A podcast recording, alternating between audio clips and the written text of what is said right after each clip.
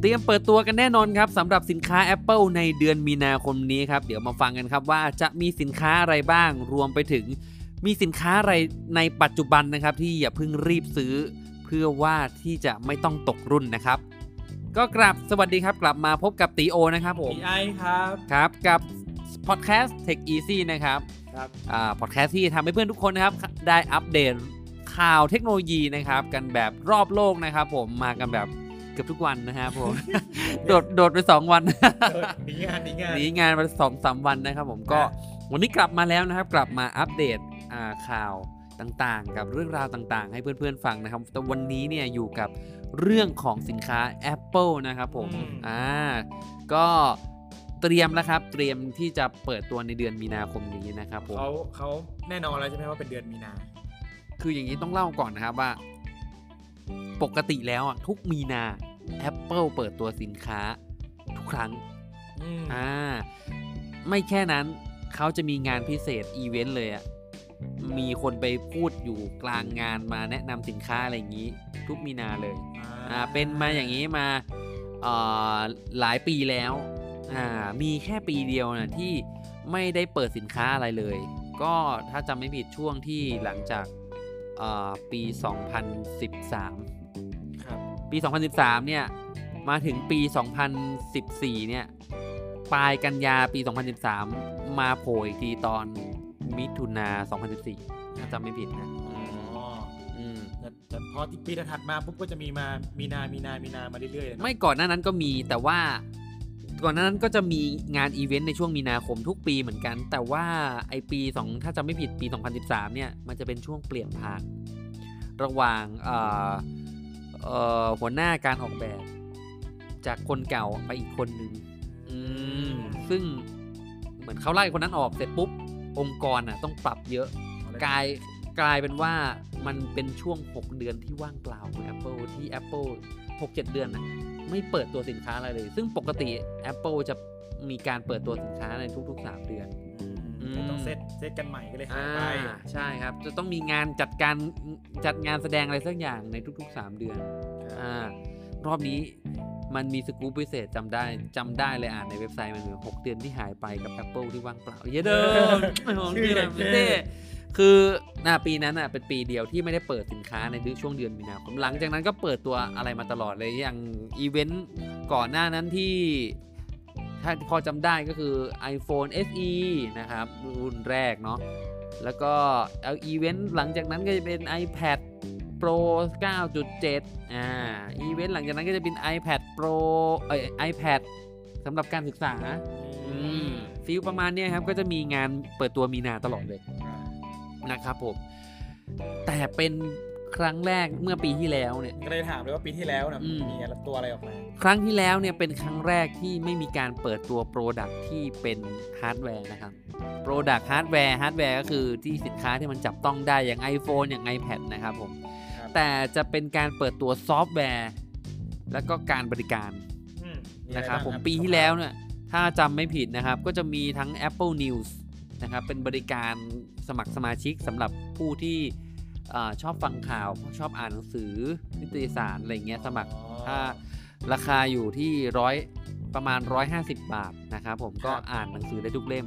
อมตอนแต่จ่ายรายเดือนนะอ่าอันบริการต่อไปนะครับนั่นคืออ่า TV Plus Apple TV Plus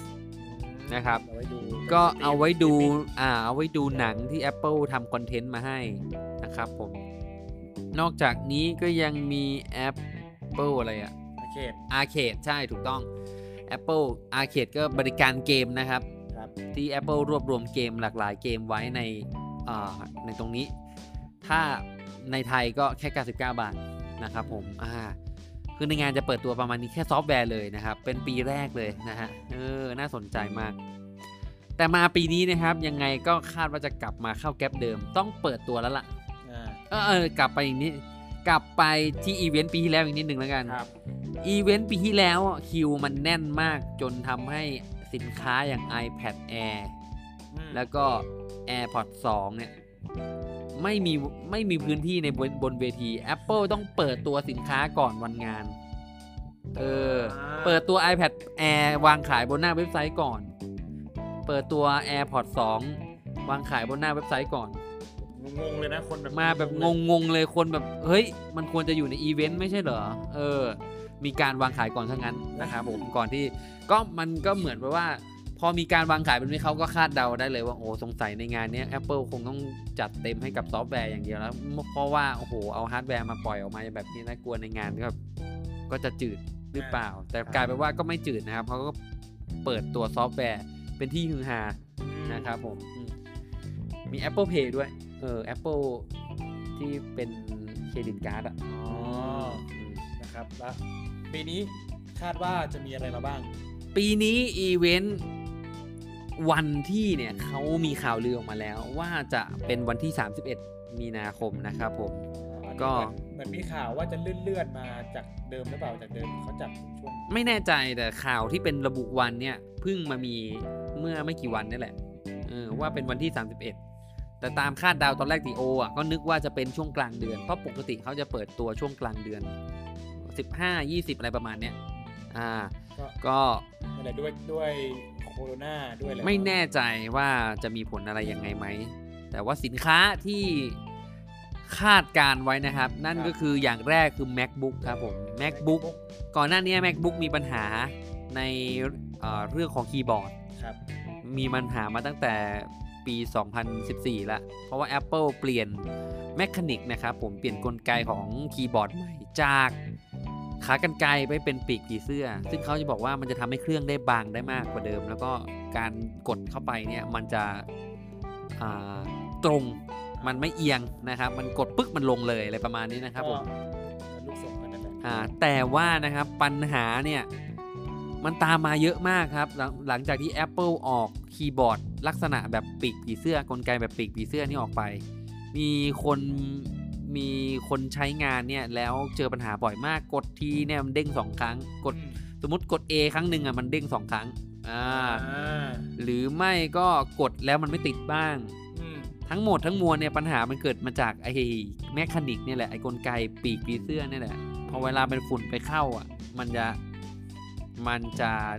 เกิดปัญหาเออครับ ครครั้งแล้วครั้งเล่า Apple ก็พยายามแก้ปัญหา มีทั้งเป็นรุ่นที่ 2 ของกลไกปีกผีเสื้อ รุ่นที่ 3 ของกลไกปีกแก้แต่ล้วกันแล้วนั้นครับ ผมกระนั้นแล้วไม่ใช่กันแล้วนะ กระนั้นแล้วครับผม ก็ยังมีคนไปเคลมอะไรแบบเยอะแยะมากมาย เกี่ยวกับคีย์บอร์ดเนี่ยเออ จน Apple ยกธงขาวยอมพ่ายแพ้ให้กับ กลไกแบบที่ตัวเองคิดค้นขึ้นมาเนี่ยยอมแล้วครับกลับมากับเป็นกลไกขากรรไกรเหมือนเดิมอ่าอ่าไม่บางก็ได้เอาหนาเหมือนเดิม แต่ว่าไม่ต้องรับเคลมให้ใคร เพราะว่ารับเคลมแต่ละครั้งนะครับ มันก็เป็นการเสียค่าใช้จ่ายของบริษัทเนาะเออแล้วว่าสไตล์ของ Apple อะเขาไม่ได้รับแก้ตรงจุดนั้นเขาเปลี่ยนเขาเปลี่ยนทั้งคีย์บอร์ดเลยเออเปลี่ยนเพื่อๆของตีโอเคยมีปัญหาที่คีย์บอร์ดเออครับแล้วแล้วผลเป็นไงรู้ไหมครับ เขาไม่ได้เปลี่ยนแค่คีย์บอร์ดไงยกเครื่องหมดเลย เขาเปลี่ยนยกเครื่องฐานล่างอะแปลว่าตีโอได้แม็กที่แบตเตอรี่ได้แบตเตอรี่ใหม่ได้ CPU อันใหม่ตัวใหม่หมดเลยอะเออ เออ ซึ่งอันนี้คือเป็นหนึ่งในความประทับใจของการเคลมของ Apple นะเขาเปลี่ยนเขาเปลี่ยนยกเซตเลยเขาไม่ได้มานั่งเปลี่ยนเป็นชิ้น แต่ก็ไม่มีปัญหาดีที่สุดนะครับ นั่นแหละ Apple พบปัญหากับผู้ใช้งานเกี่ยวกับคีย์บอร์ดเยอะมากนะครับ ผมจนกลับมาใช้ขากรรไกรเหมือนเดิมอืมซึ่งการกลับมาใช้ขากรรไกรเหมือนเดิมอะมาใช้เมื่ออาเดือนตุอ่าเดือนพฤศจิกาจิกาที่เปิด ปลายปีที่แล้ว นั่นก็คือ MacBook 16 นิ้วนะครับผม 2019 นะครับผม ครับ ไอตัว MacBook 2019 16 นิ้วเนี่ยเขาใช้คีย์บอร์ดแบบใหม่เป็นที่เรียบร้อย แต่มันเป็นเปลี่ยนเลย16 นิ้วไงครับ หน้าจอที่ขยายเพิ่มมากขึ้นด้วย ใช่ หน้าจอที่มันขยายเพิ่มมากขึ้น แต่ว่าตระกูล macbook ตอนนี้อะ macbook pro เนี่ยนะเขาจะมาเป็นแพ็คคู่ เขาจะมี 13 นิ้วครับกับ 15 นิ้ว อ่าสิบห้านิ้วหายไปแล้ว 15 นิ้วตอนนี้หายไปแล้ว กลายเป็น 16 นิ้ว ลูกลูก ลูกคู่ของเขาอะลูกคู่ไม่ออกมาลูกคู่ของเขาอะ ยังไม่ได้รับการอัปเกรดนะครับ ซึ่ง Apple ยังไงก็ต้องเปลี่ยนไอ้แมคานิกตัวเนี้ย ไอ้กลไกคีย์บอร์ดตรงเนี้ยให้เป็นเออแบบขากรรไกรให้เป็นแบบขากรรไกรเหมือนกันอย่างแน่นอน และก็ต้องรีบด้วย เพราะไม่งั้นยิ่งขายไป มันก็ยิ่งมีปัญหากลับมาเนาะเออเพราะฉะนั้นระยะเวลามันเว้นมาพอสมควรแล้ว คิดว่าจะเป็นหนึ่งตัวที่จะเปิดในงานนี้นะครับผม มีมีมีแผนว่าเขาจะอัปเกรดไซส์หน้าจอให้ไหมไม่แน่ใจอันนี้ก็ต้องลุ้นกันต่อไป ก็ต้องดูดูว่า Apple จะอัปเกรดไซส์หน้าจอของ MacBook Pro 13 นิ้วให้ด้วยหรือเปล่าสี่ตาไม่แน่ใจ เข้าาหอยอ่า ไม่แน่ใจนะครับผม เพราะว่าเราวันนั้นเราเพิ่งเพิ่งเพิ่งรีวิว A สุดไปเนาะ หน้าจอ 14 นิ้ว สี่นิ้วก็หน้าจอก็เล็กเหมือนกัน แต่ว่าหน้าจอมันชิดขอบมากขึ้นนะครับ ครับ อะก็อาจจะได้รับการอัปเกรดจอด้วยนะครับ รวมไปถึงอัปเกรด CPU ด้วย เพราะฉะนั้นคนที่กำลังจะซื้อ MacBook ใน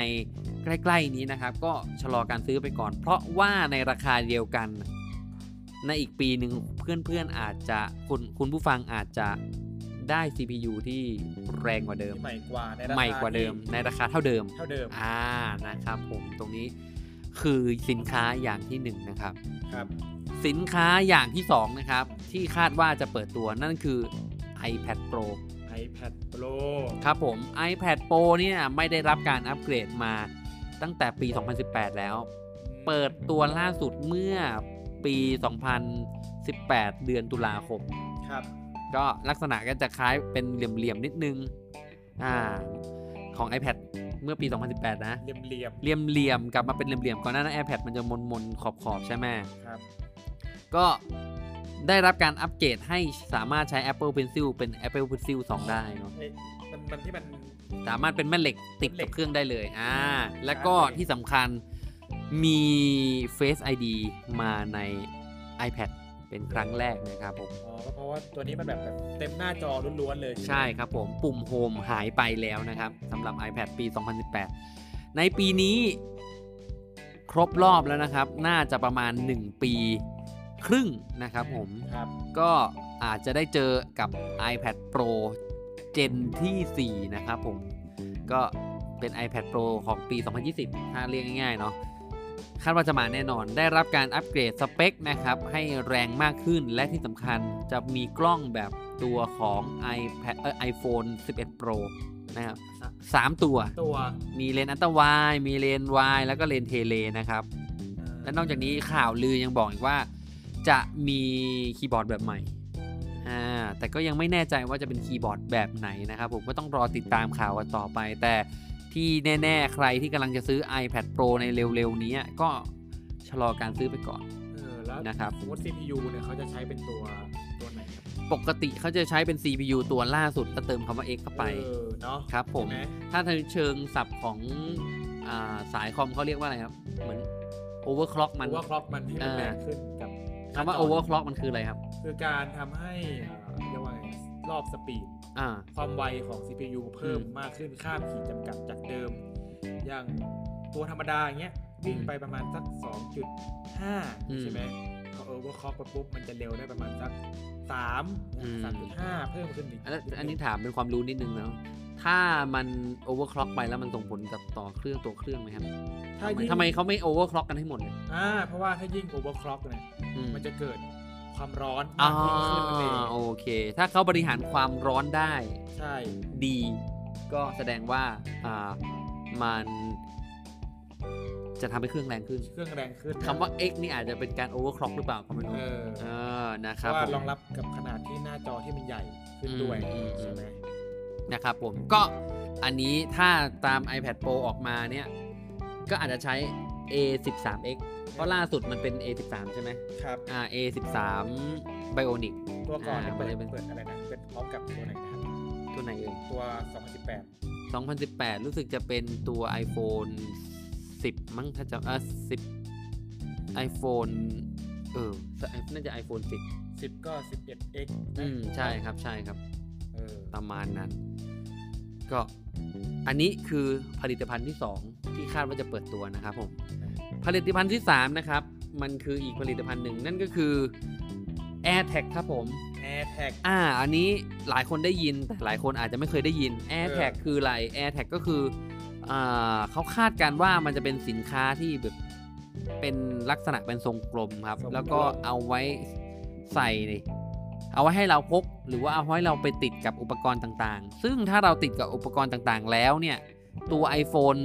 11 ขึ้นไปนะครับ มันจะตรวจจับได้ว่าตัวอุปกรณ์ที่ติด AirTag นั้นอะมันมีระยะห่างกับตัว iPhone เนี่ยไกลขนาดไหน รวมไปถึงอยู่ทิศทางไหนเหมือนเป็นเครื่องติดตามเลยคล้ายๆกับเป็น GPS โดยที่เราไม่ต้องใช้ฐานเอออ่าฟิลประมาณไม่แน่ใจว่าต้องใช้ฐานหรือไม่ใช้ฐานแต่ไม่รู้แหละแต่ ความสามารถของมันหลักๆ คือเอาไว้ติดตาม อืมนะครับผม อันนี้ต้องอธิบายไปถึงเขารู้กันได้ยังไง เขาไปเจาะ iOS นะครับผมผู้นักนักพัฒนาเนี่ยเขาก็จะไปค้นโค้ดค้นอะไรต่างๆ ปรากฏว่าพบว่ามันมีไอคอนนะครับผมของลักษณะของไอคอนกลมๆ แล้วก็มีรูป Apple อยู่ตรงกลางนะครับอืมแล้วก็ใช้เขียนว่าเป็น AirTag ด้วย ชื่อเลยเออ Apple Tag อืม Apple Tag อ๋อ เออเออเมื่อกี้พูดว่า AirTag หรือ Apple Tag AirTag เออ Apple AirTag อะไรประมาณเนี้ยมันมันชื่อยังคลุมเครืออยู่อืมนะครับผม ก็ไม่แน่ใจว่ามันจะออกมาเป็นชื่ออะไร แต่ว่าความสามารถมันคืออย่างนี้นะครับผติม ดตาม เอาไว้ติดตามสำหรับคนที่ใช้ iPhone 11 เป็นต้นไปทำไมถึงบอกว่า 11 เป็นต้นไป เพราะว่า iPhone 11 เนี่ย มันจะมีชิปตัวหนึ่งที่ชื่อว่า U1 U1 ดูวัน อ่า ซึ่งเขาไว้เขาไว้รับอ่า สัญญาณแบบ Ultra Wideband อ่าซึ่งชิปตรงนี้เนี่ยประโยชน์มันจะเอาไว้ตรวจจับต่างๆ ตรวจจับอ่าสัญญาณต่างๆนะครับผม ในงานเปิดตัวของ iPhone 11 เนี่ยอืมไม่มีการพูดถึงตรงนี้เออว่าเขาใส่มาทำไมอืมอ่า ตอนนี้นะตอนนี้มันยังเป็นความลับอยู่ ซึ่งจริง ๆ แล้วอะทีโอนะ คิดว่ามันควรจะเป็นฟีเจอร์อย่างหนึ่งที่เป็นฟีเจอร์ ระดับ Pro ของของ iPhone เลย แต่อาจจะผลิตไอ Apple Tag Air Tag เนี่ยมาไม่ทัน เขาเลยไม่ได้พูดในงานเขาอาจจะเอาไว้มาเซอร์ไพรส์ตอนเดือนมีนาหรือเปล่า ไม่แน่นะใช้สิกับนี้ได้โอ้มีอ่า ในนี้ด้วยเหรอก็ไม่แน่ว่ามันเกิดปัญหายังไงเขาถึงไม่พูดในงาน แต่ว่าซึ่งจริง ๆ มันเป็นชิปตัวใหม่ iPhone ก็ควรจะพูดถึงชิปตัวใหม่ อะไรบางอย่างนะครับผมเออครับอาจจะเป็นเซอร์ไพรส์อะไรบางอย่างที่จะมาในมีนาคมนี้ แล้วเขาก็จะเอ่อโชว์ให้เราเห็นหรือเปล่านะครับ ถ้าไม่มีในมีนาคมนี้อาจจะไปนู่นเลยอะเป็นกับรุ่นใหม่ เปิดทีจะได้ว้าวไปเลย iPhone ใหม่ 12 Pro จะได้ว้าวอะไรอย่างนี้หรือเปล่าก็ไม่แน่ใจนั่นแหละ เออนะครับผม แต่ว่าแน่ๆละคนที่ซื้อ iPhone 11 เนี่ยมามีมารองรับตัวนี้ละ มีชิปเพื่อมารองรับกับไอ Apple AirTag นี้ละแน่ๆแล้วครับผมครับผมนะอีกตัวหนึ่งมีอะไรก็อีเนาะจะเป็นเอ่อ Apple Watch นะครับผม Apple Watch Watch แต่อันนี้อาจจะไม่ได้รับการอัปเกรดนะครับ มันจะเป็น Apple Watch Series 5 แต่ว่าจะมีสีแดงหรือที่เขาเรียกว่า Product Red อ่าเพราะว่าผม ก็เคยเห็นของ iPhone มี Product Red อืมกี่ตัว 2 ตัวไหมใช่ไหม ตอนเนี้ยมีตั้งแต่มีตั้งแต่ iPhone 7 iPhone 8 iPhone 10 R ใช่ไหม แล้วก็ iPhone 11 อะเนี่ยมี 4 ตัวแล้วสี่ตัวนะครับผมสำหรับมันทำมา iPhone ทำไมครับ Product Product Rate เนี่ย มันคือ Product ที่ Apple อะจะแบ่งเงินส่วนหนึ่ง ถ้าเขาขาย Product Rate ไปอะเขาจะเก็บเงินส่วนหนึ่งไว้ไปบริจาคให้กับผู้ป่วย ที่เป็นโรคเอดส์อ่าคือ Product Rate เนี่ยมันเป็นมูลนิธินะครับผมครับเขาสร้างเป็นองค์กรขึ้นมาเหมือนเหมือนเสร็จปุ๊บทำเป็น CSR ประมาณนั้นถ้ามีใครเนี่ยเขาจะทำอะไรแบบประมาณเนี้ยเข้าแคมเปญสีแดงอะไรเงี้ยหูฟังหูฟังสีแดงแล้วก็หูฟังบีดสีแดงแล้วอยากจะเอาเงินไปบริจาคก็สามารถเอาโลโก้นี้ไปใส่เสร็จปุ๊บแล้วคนก็จะเข้าใจว่าอ๋อนี่มาอ่า ซื้อไปแล้วส่วนหนึ่งเงินเงินส่วนหนึ่งจะบริจาคให้กับองค์กร รักษาผู้ป่วยโรคเอดส์อืมประมาณนี้ได้ก็ใช้ซื้อทีได้บุญด้วย เออนั่นแหละอ่าได้ใช้แล้วก็ได้บุญด้วยนะเนอะก็ใครที่อยากซื้อนาฬิกาแล้วก็รู้อยากได้บุญด้วยก็ รอ Product Red Apple Watch Series 5 ไปนะครับผมบางคนก็ชอบแบบสีแดงนะ สีแดงดูแบบเท่อะเมื่อก่อนมันจะมีแค่สายสีแดงอย่างเดียวไงเออ ถ้าอันนี้มันอาจจะแดงทั้งแดงทั้งตัวเรือนแล้วก็แดงทั้งสายอ่าก็ไม่แน่ ใครที่อยากรออยากใครนี่สายแดงหัวใจสีแดงนะครับ ก็จะถูกจะแพงก็ขอแดงไว้ก่อนเออยมันมีเหรคนอย่างนั้นจริง เพราะมันเพราะมันแรงดีไงมันดูแล้วเออสดชื่นอะไรอย่างงี้นะบางครับคนเห็นสีแดงแล้วมันดูสดชื่น ก็ตามนั้นครับ อาจจะต้องรอนะครับผมไปถึงโปรดักที่เท่าไหร่แล้วห้าที่ห้าสี่หรือห้ามี Mac แม็กมี iPad มี iPad แล้วก็ Apple Tag แล้วก็ Apple Watch อ่าอ่าแล้วก็ตัวคราวนี้มาถึงตัวไฮไลท์ก็คือ iPhone SE ครับ2หรือว่า iPhone 9อ่า iPhone SE 2หรือว่า iPhone 9 ตัวนี้นะชื่อมันยังคลุมเครืออยู่นะครับครับก็ยังเรียกไม่ถูก แต่ก็เป็นหลายเป็นมือถือที่หลายคนกำลังตั้งตารออยู่ครับนะครับผม เพราะว่ามือถือ ไอตัวเนี้ยมันมีลักษณะคล้ายๆกับตัว iPhone 8 เลยอ่าจากที่เราคุยกันมาจากที่เราทำคลิปมาเนี่ยจากที่เราจากที่ติโอติไอทำชาแนลมาเนะครับครับ คนสนใจ iPhone 7 กับ iPhone 8 ค่อนข้างเยอะมาก เยอะมาก เยอะมากทำอะไรเกี่ยวกับ iPhone 7 iPhone 8 ปุ๊บเนี่ย คนก็จะเข้าเพมาราะอะไรดูกันเยอะ เพราะอะไร มันเป็นเรนจ์ที่ ราคาที่คนรู้สึกว่า เอ้ยมันเหมาะสมสมเหตุสมผลกับ iPhone อะไรอย่างเงี้ยนะราคาราคามันอยู่ที่ประมาณของ iPhone 7 มันจะอยู่ที่ประมาณ 1 4 0 0 0 0 3ส่วน iPhone 8 ก็ประมาณ 1 5 0 0 0 1 6 0 0เลยประมาณนี้นะครับมันอยู่ในช่วงหมื่นหมื่นยังไม่ถึงต้นๆ20,000นะเออนะครับผม และอ่าตัว iPhone SE เนี่ยเขาก็บอกว่าเขามันจะมาแทนที่ iPhone 8 ถ้าวาง SE 2 เสร็จปุ๊บเนี่ย เขาจะไม่ขาย iPhone 8ละอ้าวอืมเพราะว่าลักษณะมันคล้ายๆกัน กระจกคล้ายๆกันกระเป็นกระจกด้านหลังสามารถชาร์จไวเลสได้นะครับผม มีปุ่มโฮมอยู่ แต่ที่สำคัญคืออะไรรู้ไหม คือเป็นได้สเปคที่มันอัป o d เดตมากขึ้นได้สเปคที่มัน เป็นปัจจุบันมากขึ้น CPU แรงขึ้น อ่า แล้วมันจะรู้สึกว่ามันจะทับทับลายกับราคาเดิม ใช่เขาก็จะต้องตัดมันเก่าไป ก็เหมือน 11 11 Pro 11 Pro Max มาปุ๊บ ตัด 10s หายไป ใช่ครับผม อืม เนาะอืม ใช่ครับ ก็ตรงนี้ใครอยาก รอ iPhone ราคาประหยัดนะครับ มีข่าวลือแล้วด้วยอ่าถ้าคูณตามประมาณสี่สองสามอ่าเขาคูณตามราคานะเขาบอกว่าประมาณ 399 เหรียญก็ประมาณ 1 2ื่นแต่เชื่อว่าถ้าเข้าในไทยก็คงประมาณ 1 5ื่นห้าหมื่นห้าอืมแล้วไอ้พวก 8 กับ 7 อะ8ที่ยังมีอยู่ยังคงอยู่ในยังหมื่นหกอยู่เลยไงยังในคงอยู่ในตลาดตอนเนี้ยอืมคิดว่าน่าจะโดนลดราคาลงมา ก็จะต้องลดลงไปอีกนะครับ ใครที่กำลังจะซื้อ iPhone 7 หรือ iPhone 8 เนี่ย คือหน้า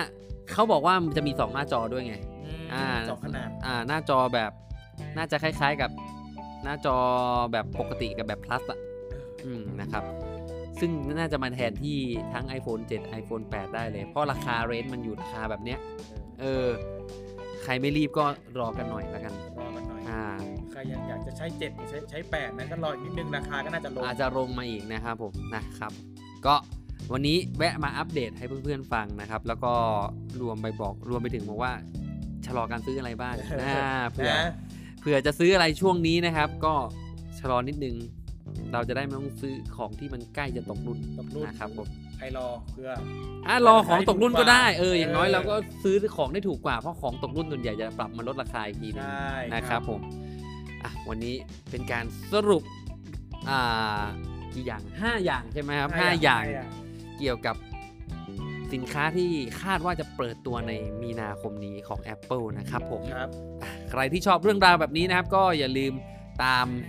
ติดตามพวกเราได้นะครับ ทั้งช่องทาง Spotify Podcast Google Podcast แล้วก็ Apple Podcast นะครับผมอืมว่าจะเป็นช่องทางรออะไรกันหรือว่าหรือว่าจะเป็นช่องทางนะครับอ่าใน YouTube นะอืม Channel Tech Easy นะครับอืมก็สามารถไปติดตามกันได้นะครับ แล้วก็มีช่องทางอีกช่องทางหนึ่งซึ่งซึ่งคือช่องทาง b ล็อกดินะครับผมที่สามารถพูดคุยตอบโต้กันได้นะใช่ครับ อีกช่องทางหนึ่งที่คุยตอบโต้กันได้ก็ ชื่อแอปพลิเคชันที่ชื่อ Bieber นะครับผมอ่า